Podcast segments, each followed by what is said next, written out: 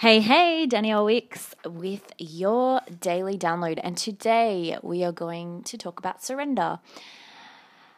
I know this is a really big buzzword at the moment surrender, let go, all of that stuff. And that, you know, there's always a reason behind a buzzword. I think that um, anything that is popular or anything that is showing up a lot either for you or in general, is because we need to pay attention to it. And surrender is a really big one that's coming through.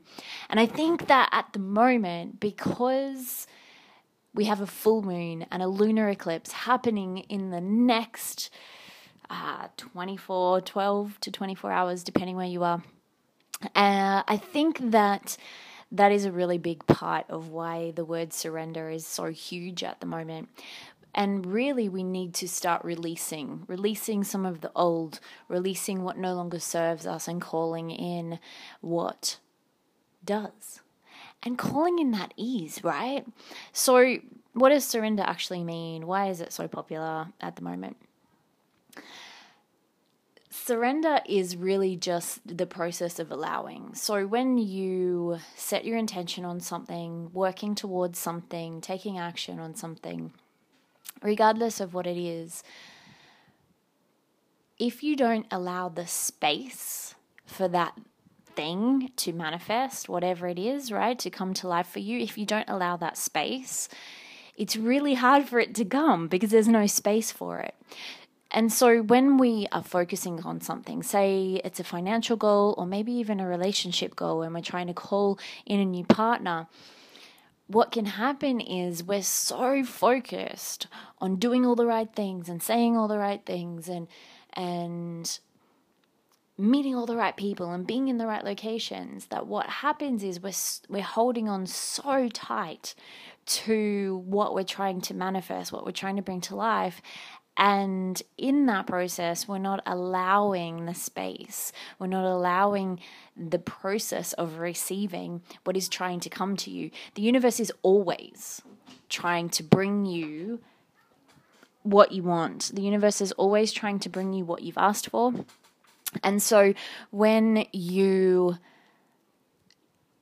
don't allow that space because essentially the universe is you. So when you don't allow that space for it to come, when you don't allow that space for that thing to come to life, then when is it going to come?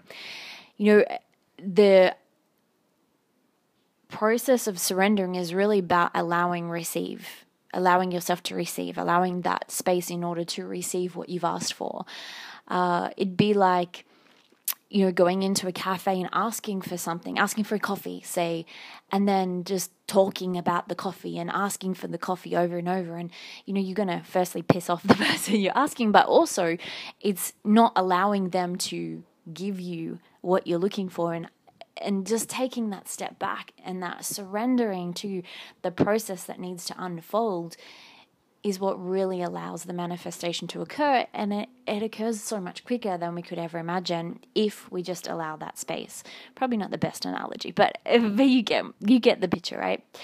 Um, I think the best example of surrender is pregnancy. I think that that is such a beautiful process where you do certain things, right? You prepare your body and you you have sex and you get, you know, um, everything done in order to create the baby, but there's only so much you can do before you need to just surrender and allow allow the process to happen and and naturally unfold for you. So I really believe that that's what we need to do in life as well as do all the things you feel like you need to do in order to create, but allow that space also so that you can receive the natural magic that is waiting to come to you.